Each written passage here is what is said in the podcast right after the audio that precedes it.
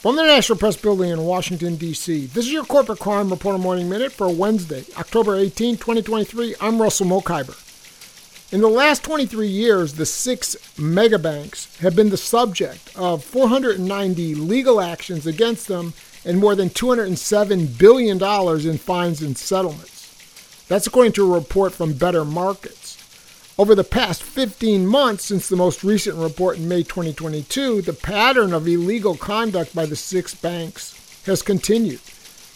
The big bank rap sheets now include 60 more new cases, which have resulted in over $9 billion in additional fines, arising from the banks ripping off, discriminating against, or financially endangering their customers. The banks continue their law breaking as business as usual, the report found. For the Corporate Crime Reporter, I'm Russell Mokhiber.